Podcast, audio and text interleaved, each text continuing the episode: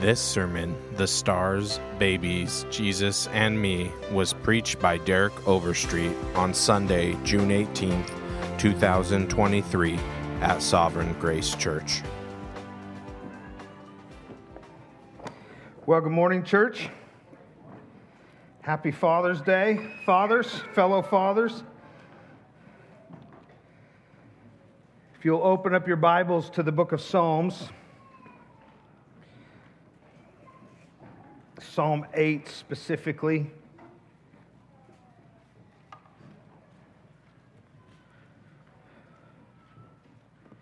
And then stand with me and let's read it together.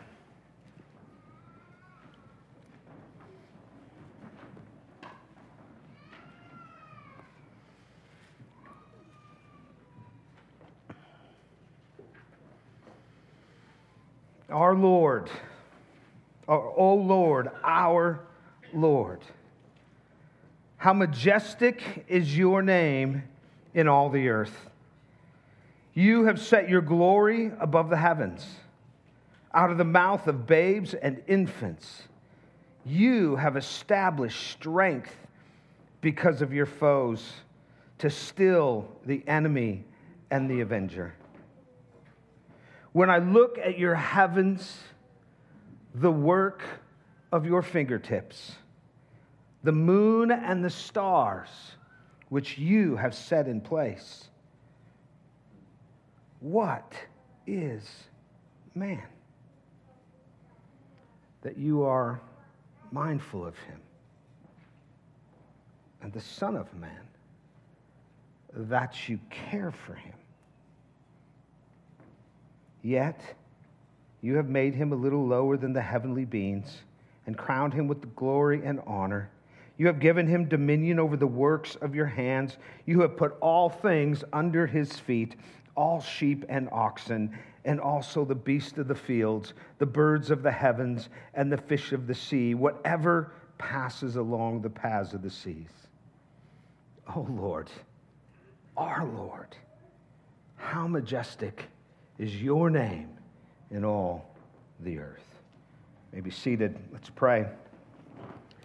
Father, this is your word. Cause it to take root in our hearts. Holy Spirit, we ask that you cause it to bear fruit according to the promise of God's holy word, that it will not return void. Do this for our good, for the testimony of this church, and for your glory. In Jesus' name, amen. Well, if you're visiting with us, we are in the fourth week of our summer series, Sermons in the Psalms. And a little tidbit about the Psalms that the Hebrew name for Psalms is, is Tehillim, Tehillim, and it simply means praises, to shout or to sing praises. And the Tehillim was very central in Israel's worship. It was central to both their private and their public worship. This is why some have called, and perhaps you have called the Psalms, you've heard the Psalms call this, the hymnal of the Old Testament, the hymnal of Israel. So as I, as I thought about that this week, I wondered if someone was, if someone was to write a hymn, if someone was to write a hymn that captures Psalm 8, I think it would go like this O Lord, my God, when I, in awesome wonder, consider all the worlds thy hands have made. I see the stars. I hear the rolling thunder. The power, your power throughout the universe displayed. Then sings my soul, my Savior God to thee, how great thou art! How great thou art! And when I think that God, his Son not sparing, sent him to die, I can scarce take it in. That on the cross, my burden gladly bearing. He bled and died to take away my sin. Then sings my soul, my Savior God, to thee. How great thou art, how great thou, thou art. And when Christ shall come with shouts of acclamation and take me home, what joy will fill my heart. Then I shall bow in humble adoration and then proclaim forever, My God, how great thou art. That is Psalm 8 in a song. The God who stands high above all of this the universe is the wonders of his being. He lives right here in your heart. The transcendent God revealed in, in, in creation, mingled with the intimacy of his presence with his people, that will be fully realized when his son returns. That, that is the message this morning of Psalm 8.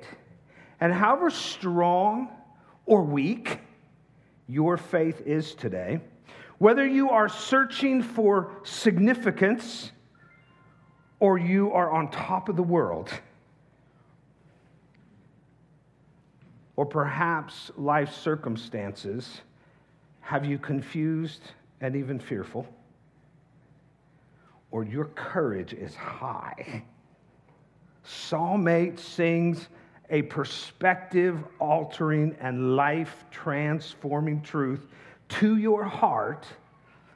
And my prayer is that I will be able to get out of the way so that as the word is preached, by the time we are done here, we will leave with this song, the song of the great hymn writer. Then sings my soul, my Savior God to thee. How great thou art. That's where we're going this morning. I pray that's where the Lord takes us. Now, I have taken Psalm 8 and broken it up into two parts. Two points for those of you taking notes. First, we are going to see the majesty of our Lord on full display. And then, second, we will watch as David takes a surprising turn and draws our attention not only to the majesty of the Lord, but to the meaningfulness of you and I. That's where we're going this morning. So let's look at this first point the majesty of the Lord. Notice we began with a great hymn of praise, but David begins with his own praises to the Lord. Notice how he starts this out in verse 1. Oh Lord, our Lord, and notice, don't overlook going from oh Lord, the Lord, to our Lord. Everything that follows, David wants us to know this is your God. Behold your God. Let me tell you about your God. This isn't just the Lord, this is our Lord. This is my Lord. This is your Lord. And he says about our Lord, How majestic is your name in all the earth. You have set your glory above the heavens. Now, I have no idea where David was when these thoughts entered his head. But as he surveys creation, perhaps gazing up at the star filled sky. He mentions the stars and the moon, but not the sun. Let's not read too much in that, but perhaps he is on the rooftop at night, gazing at the stars. He has this moment where he recognizes that God stands above it all. As majestic and glorious as creation is, all of it reflects his far greater majesty and glory. Its very existence is a praise, a continual praise to his glory. You're, you're familiar with Psalm 19, the first verse, I'm sure. The heavens declare the glory of God, and the sky above proclaims his handiwork.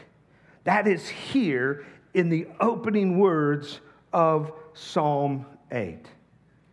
But then notice David takes us from the grand the grandeur of the universe to the smallest and most valuable or, or most vulnerable expressions of humanity. Notice what he says. He, he gives us this picture of God standing above it all. His glory is above the heavens, which, by the way, nothing then matches his glory. There is nothing above God. His glory is infinite glory, unmatched by any of his creation that may seem and indeed is glorious. God stands above it all. But notice what he says in verse 2. He says, out of the mouth of babes and infants. So we, he takes us immediately with no explanation from the heights of creation to the mouths of babes and infants. He says, Out of the mouths of babes and infants, you have established strength because of your foes to still the enemy and the avenger. Depending on who you read, there's a debate is this allegory? Martin Luther would say, yes, verse 2 is allegory. John Calvin would say, No, it's not. I fall on John Calvin's side. No, this is not allegory. For one reason, because in Matthew 21, Jesus actually cites this psalm when he's explaining to the Pharisees who are complaining about the children singing his praises in the temple. And he says, Have you never read? And he cites out of the mouths of babes. And so this is not allegorical for whether it's young believers or it's just believers like us who, who in the scheme of things fall far short of the wisdom, the infinite wisdom of God. But, but I think David has the little baby in mind and the wonder and glory just as part of his creation the wonder and glory that that reflects upon God. I actually thought about a baby's birth. I actually read, uh, it seems to be a Christian doctor who writes this about the process of giving birth. I know it's Father's Day. Fathers, we can rejoice. We never have to go through this. He says, How can you hear a baby's first cry? And not believe in the miracle God has produced. At nine months after conception, the baby's brain sends a hormone through the placenta into the mother's pituitary gland. And although it's a complicated chemical, its message is simple I'm ready. It's time. And the baby's complex systems it's lungs, heart, gastrointestinal, nerves, brain. They are all ready to make it on their own.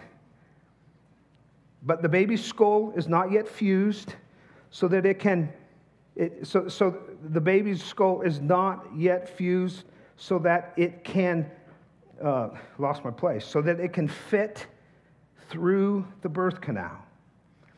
And as the process starts, the baby's adrenal glands add a shot of stress hormones to the baby so it can bear the stress of the delivery. The child will not breathe until it's cleared the birth canal. If it breathes too soon, it would suffocate. If it waited too long, it would suffer brain damage.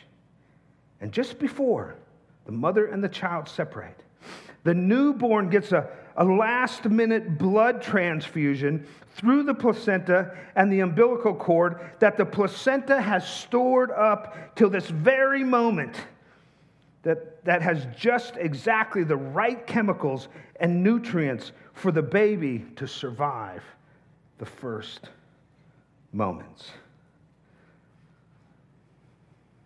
Oh Lord, our Lord, how majestic is your name.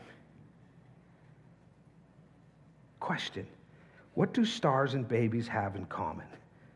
Answer God's majesty and God's glory.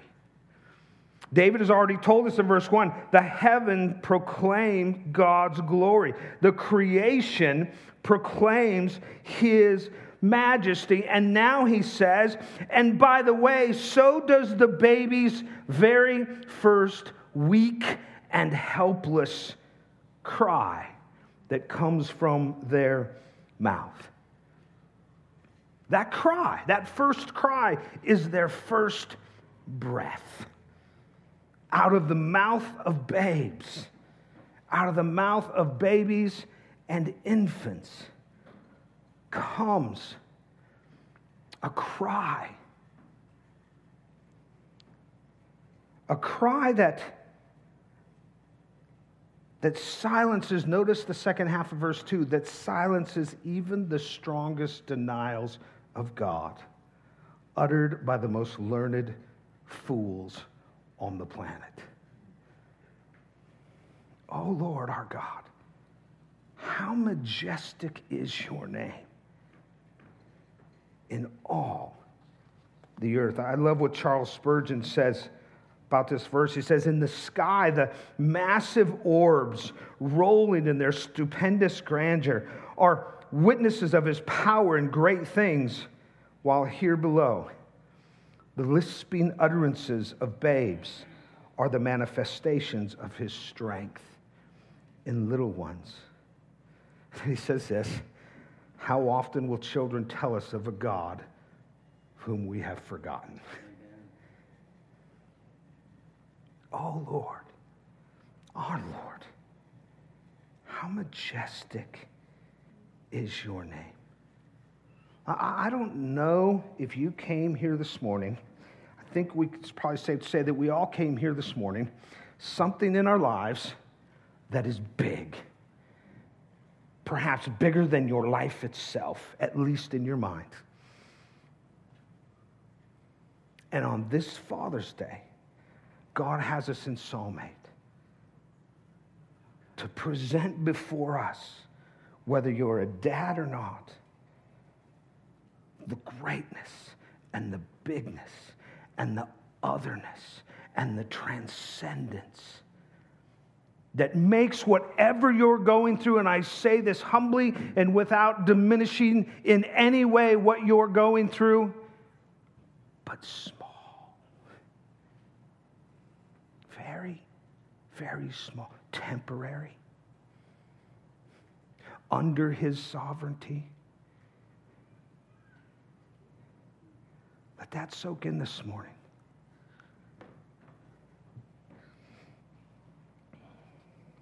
Now, David here does something I believe is very unexpected.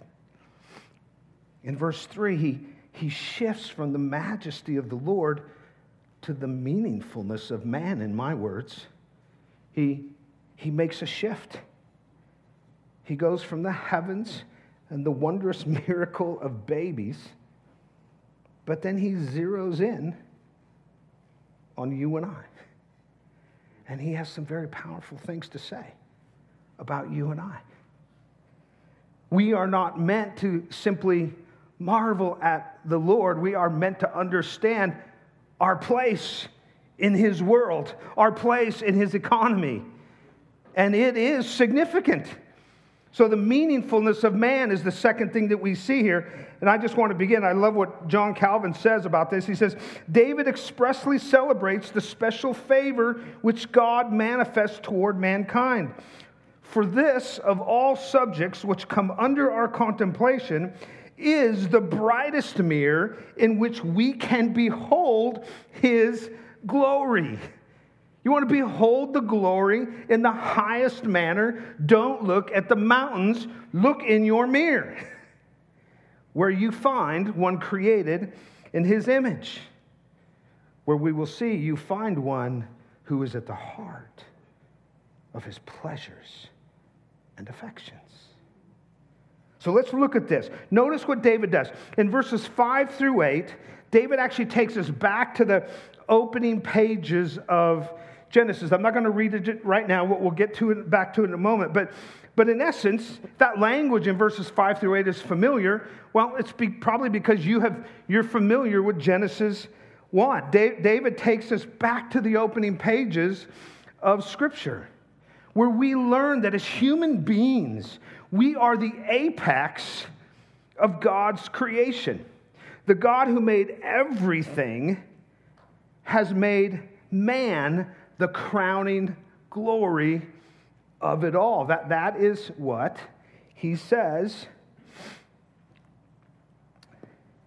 in verse 5.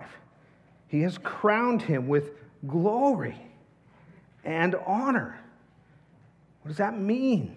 Well, it begins with the reality that God has made you in his image.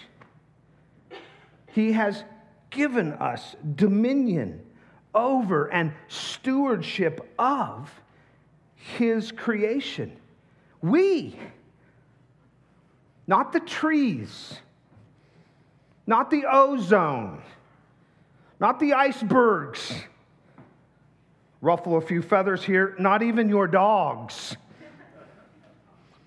We are his representatives on earth. We, as human beings, are eternal beings. We alone. Nothing in all of God's creation reflects his majesty as you do. I think this is why God's thoughts on Eve. Do you remember reading in Genesis? There's a cadence. God creates, and he says, and it's good, right? And he keeps doing that, but, but then he, he gets to man and he creates man. And and not just speaking of man, but speaking of the entire creation. But I think the emphasis here is, is on man as the crowning glory of his creation. He says, it is what? Very good. Listen, at the risk of sounding like Mr. Rogers, you're special to God. It's true. David doesn't stop at the greatness and majesty of his Lord. He has some powerful things to say about himself, about man. Very powerful things. And listen, just it, the world needs to hear this. The world needs to hear this. The lost neighbor or coworker or, or, whoever it might be that you are reaching out to, that you are considering inviting to the bridge, they need to know this. As a human being, they matter to God. He created us to take pleasure in Him, and He takes pleasure in us.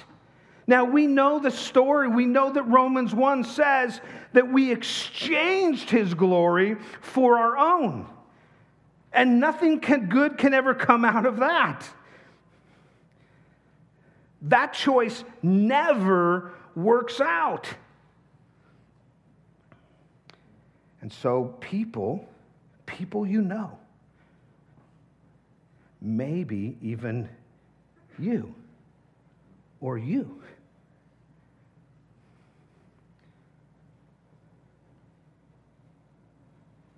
choosing our own glory never works out. And so we turn to drugs and alcohol, to violence and self harm, We turn to sexual perversion and gender fantasies. Why? To numb. To numb. Listen, if that's you today, keep listening. Don't be offended.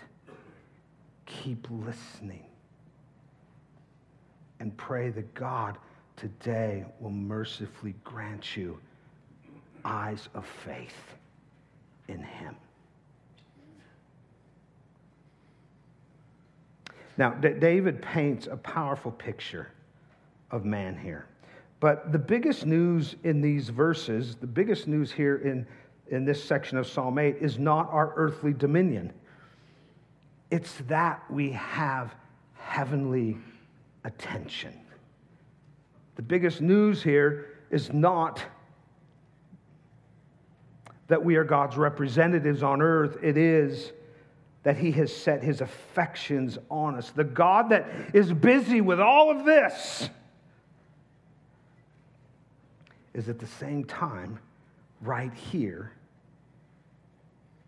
living and working in your heart if you are a Christian. Notice what he says in verse 3 and 4. He says, When I look at your heavens, the work of your fingers, the moon and the stars which you have set in place, what is man that you are mindful of him, and the Son of Man that you care for him? This week, or, or last, two weeks ago now already, Dawn and I went on a motorcycle ride, and there were we were in northern Arizona. We had a great time with Tom and Lisa. By the way, they're naturals; they did a great job. But there were moments where we just pulled over, and the vistas were unbelievable. And I had personal moments where I just stood and looked out. I saw the winding road that we had just traveled on. I saw the sun, glaring light. I saw the blue sky and the clouds as far as I could look. And I began to feel really small. Really small. I think David knows that feeling as he looks up and marvels at the stars. The God who did all of this, look at verse 3 again. When I look at your heavens, the work of your fingertips, the moon and the stars which you have set into place. When, when I think about the God who did all this, he is mindful of me. What does he go on to say? He cares for me. The God who did all of this. Have you ever done any research of all of this? Of the heavens, of the universe?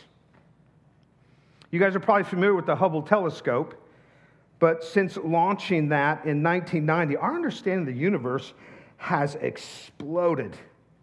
Thanks to Hubble images, listen to some of these statistics that I read and did some cross check work on this week. Today, it is widely accepted that there are approximately, this is everything that we may have missed, but there are approximately 2 trillion galaxies. Think about that. Ours is just one of them. On average, they say, each galaxy contains a hundred billion, with a B, stars. I tried to do the math on my, didn't work. That's two billion trillion or 200 sextillion stars in the universe. And for the record, I looked it up. That would be 23 zeros. 23 zeros. In trying to put this in perspective, and he really didn't, but I read an article and he said, think about it this way measure out all, all the water in all the oceans on the earth, one cup at a time. Count them. And the amount of stars in the universe would be 10 times that. Now, I don't even know how they come up with that. that didn't really help me that much, except for just cause me to wonder and awe even more. Listen, David in verse 3 and 4 says, The work of setting all of those stars into place and sustaining them in place, you did that. And look what he says in verse 3 the work of your fingers. Get the imagery. Got some muscling stars into the universe. It's the work of his finger. Translation effortless. Effortless. What a picture of God. And yet, the transcendent God who creates and sets and sustains the universe, look what verse 4 says again, is with you. What is man that you are mindful of him? Oh, not just that you are mindful of him. David says, the Son of Man, that you care for him. David's language here is weighty, it's intentional. The idea of being mindful here is to be constantly aware, continually aware at all times, in every way. The Hebrew word translated care in the King James, it actually is translated visit, and I love that translation. Visit or come near, come to. There's a real intimacy there. It's not just that he, he cares for us. This, this language is unmistakably intimate. The God who stands above the heavens makes his presence with you. He comes to you. He stands over his creation, but he comes to you. He visits you. He has you on his mind. He is constantly and continually aware of you and everything that is happening in your life at the same time that He is sustaining 200 sextillion stars. He is at the same time personally and powerfully working all things for your good.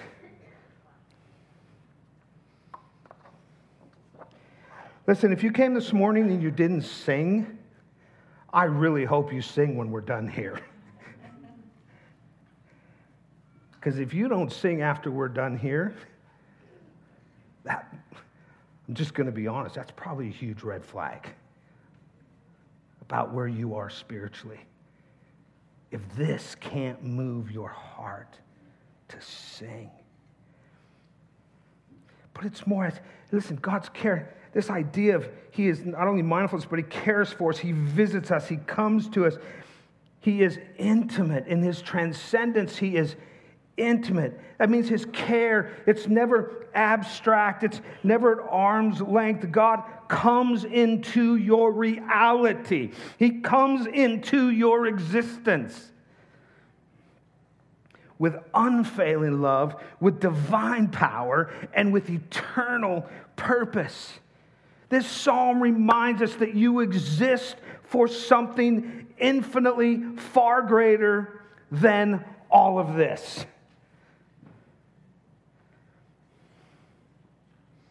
And that God has prepared an eternal dwelling for you. There's a place for you. This is all going somewhere. I saw a t shirt the other day that says, I know how the story ends. We do. We know how the story ends. All of this is but a vapor. And we will be with our Lord, whose majesty and whose name fills the universe. But until then, God is mindful of you. He cares for you. And He never says, Derek, I understand your situation, but I'm a bit busy with the 200 sextillion stars. So hold on, do the best you can. The Calvary's coming. He doesn't say that. You may feel that way at times, and perhaps you do right now. You may feel like God doesn't know, or that He doesn't care, or that He's indifferent, or that He's unaware. But that is Satan's lies feeding into your unbelief. That is Satan's lies feeding into your kingdom crumbling that you're trying to set up for your own glory. That is Satan's lies feeding into your subjective feelings, living by sight instead of faith.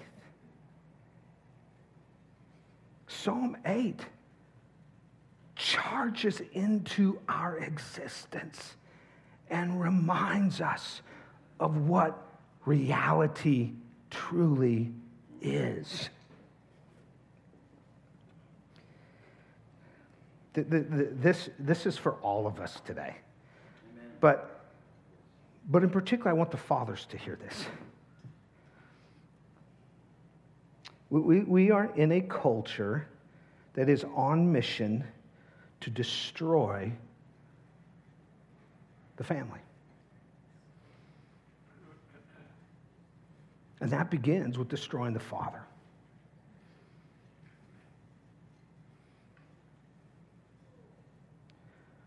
That begins with making men and fathers scapegoats. Toxic masculinity. Look at the commercials today. It's dad at home with the baby. And by the way, don't, don't, don't send me an email. What? Dad's, no, that's not what I'm saying. But there's a very intentional message there. There is no difference. Parents, don't put pink on your boys, put blue on them. Just to do this to the culture. The, cult, the point is, the culture is out to destroy the biblical idea of fatherhood. And it is so critical. Hear this, dads. It is so critical that you understand your ultimate significance. The ultimate significance of your existence is not found in your role or your circumstances or even that you are created in the image of God, as important as that is. Your, the ultimate significance, your meaningfulness is found in this that the transcendent God who stands above all things has come to you and made his presence with you, and he will never leave. So, whatever you're reading in the books, whatever you're seeing on the internet, whatever your neighbor is telling you,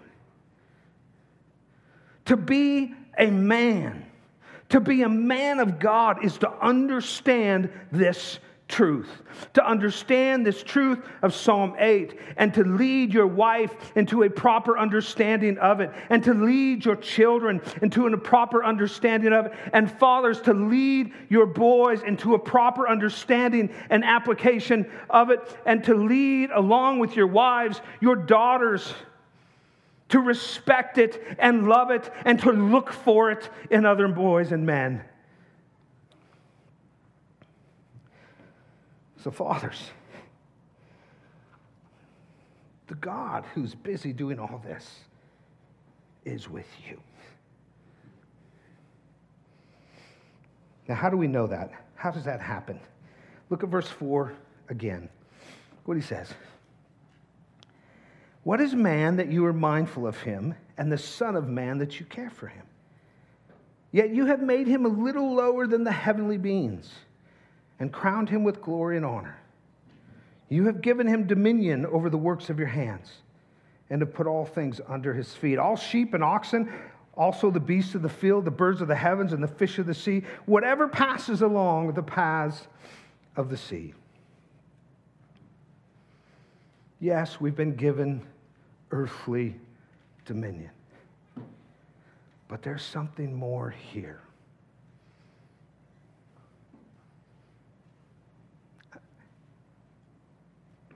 God comes to us. That's not a universal thing. But how? Why? Well, turn your Bibles to Hebrews 2. Hebrews 2.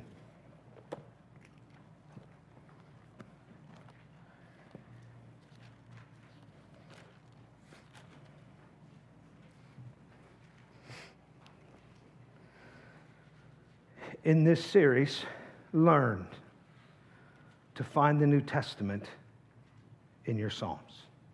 Learn to know. Seek to know where the New Testament writers and Jesus interpret this, how they interpret the Psalms.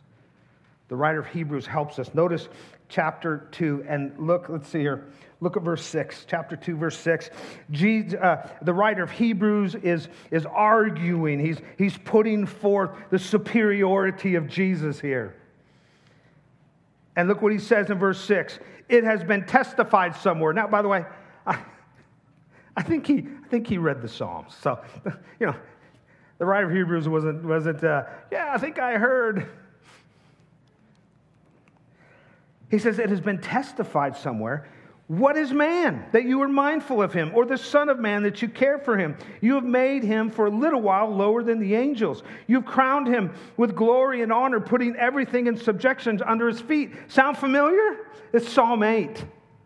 We just applied it to humankind. But look what he says next. He says, Now, he, this is his commentary, this is the analogy of faith. Scripture best interprets Scripture. The writer of Hebrews is going to tell us this is what the ultimate meaning of those verses in Psalm 8 are is. Now, in putting everything in subjection to him, he left nothing outside his control. At present, we do not yet see everything subjection to him. Boy, is that not true. But we see him who for a little while was made lower than the angels. Here it is, namely Jesus crowned with glory, there's the language of the psalm again, and honor because of the suffering of death, so that by the grace of God he might taste death for everyone.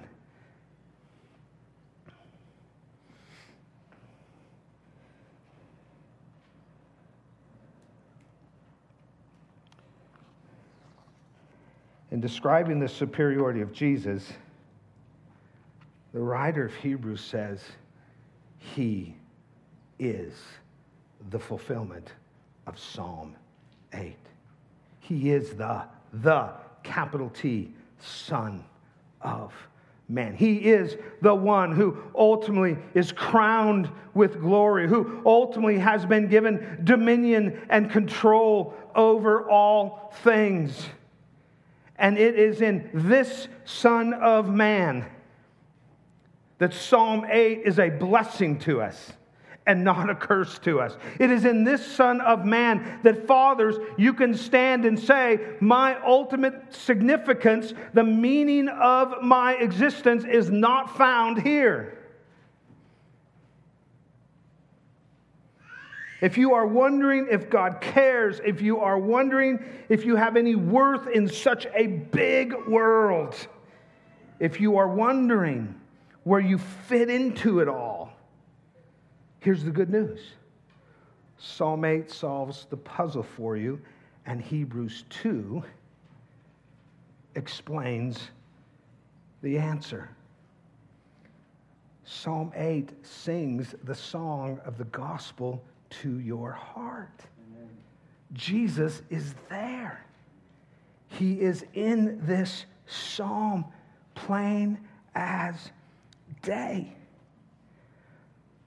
The one who set the stars in place has come to you. How? The Son of Man, Jesus.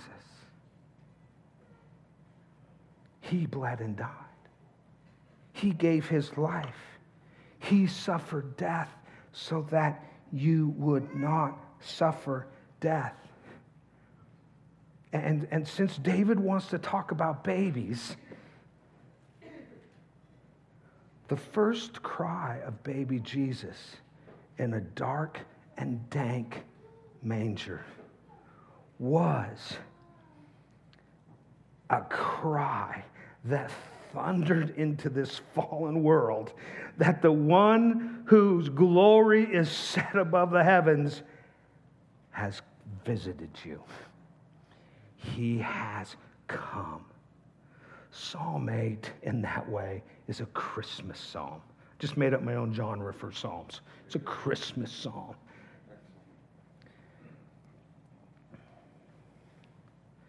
He has come to care for you by making you right with God, his Father, and your Lord. And as powerful as that first cry was, the last words that Jesus uttered from the cross, it is finished, as he hung suspended between the heavens and the earth, filling that void with his very life, making a connection between a fallen world and a holy God in heaven. Well, he hung there, bearing your sin, paying the price for your measureless debt and mine. And he said this It is finished. And he breathed his last. And those words, the salvation that comes through his work on the cross, it is yours by faith and it sets you free in Christ to be who God has made you to be in his creation and to exist for his purpose, not your glory, not my glory. Kids, not the glory of your parents. Parents, not the glory of your children. Grandparents, not the glory of your grandchildren. But the glory, the glory of the one who stands above it all. God has visited you in Christ. By faith, you have received him into your heart. He has made his home with you. Until that day, as the great hymn says, until that day when his son, crowned with all majesty and all glory, returns to make his home with us forever. Oh Lord, notice how David ends a psalm, bookends. He can't find better words. So he goes back to where he started. Oh Lord, our Lord. How majestic is your name in all the earth as the worship team comes up. I want us to think about that great hymn that reflects this great psalm so well. When I, in awesome wonder, considered all the worlds thy hands have made, I see the stars, I hear the thunder. The, thy power throughout the universe displayed. Then sings my soul. That's what we're going to do in a moment. Then sings my soul, our Lord. How majestic is your name in all the earth. And then when I think that God, his Son, not sparing, sent him to die, I scarce can take it in. When on the cross, my burden gladly bearing. He bled and died to take away my sin. What should that do in us? Then sings my soul, my Savior God to thee, how majestic is your name. And when Christ shall come, shouts of acclamation. What a day that will be! Shouts of acclamation from the heavens and take me home with joy. What joy shall fill my heart? Then I shall bow in humble adoration. And, church, forever declare one thing how great thou art. Let's stand and let's sing.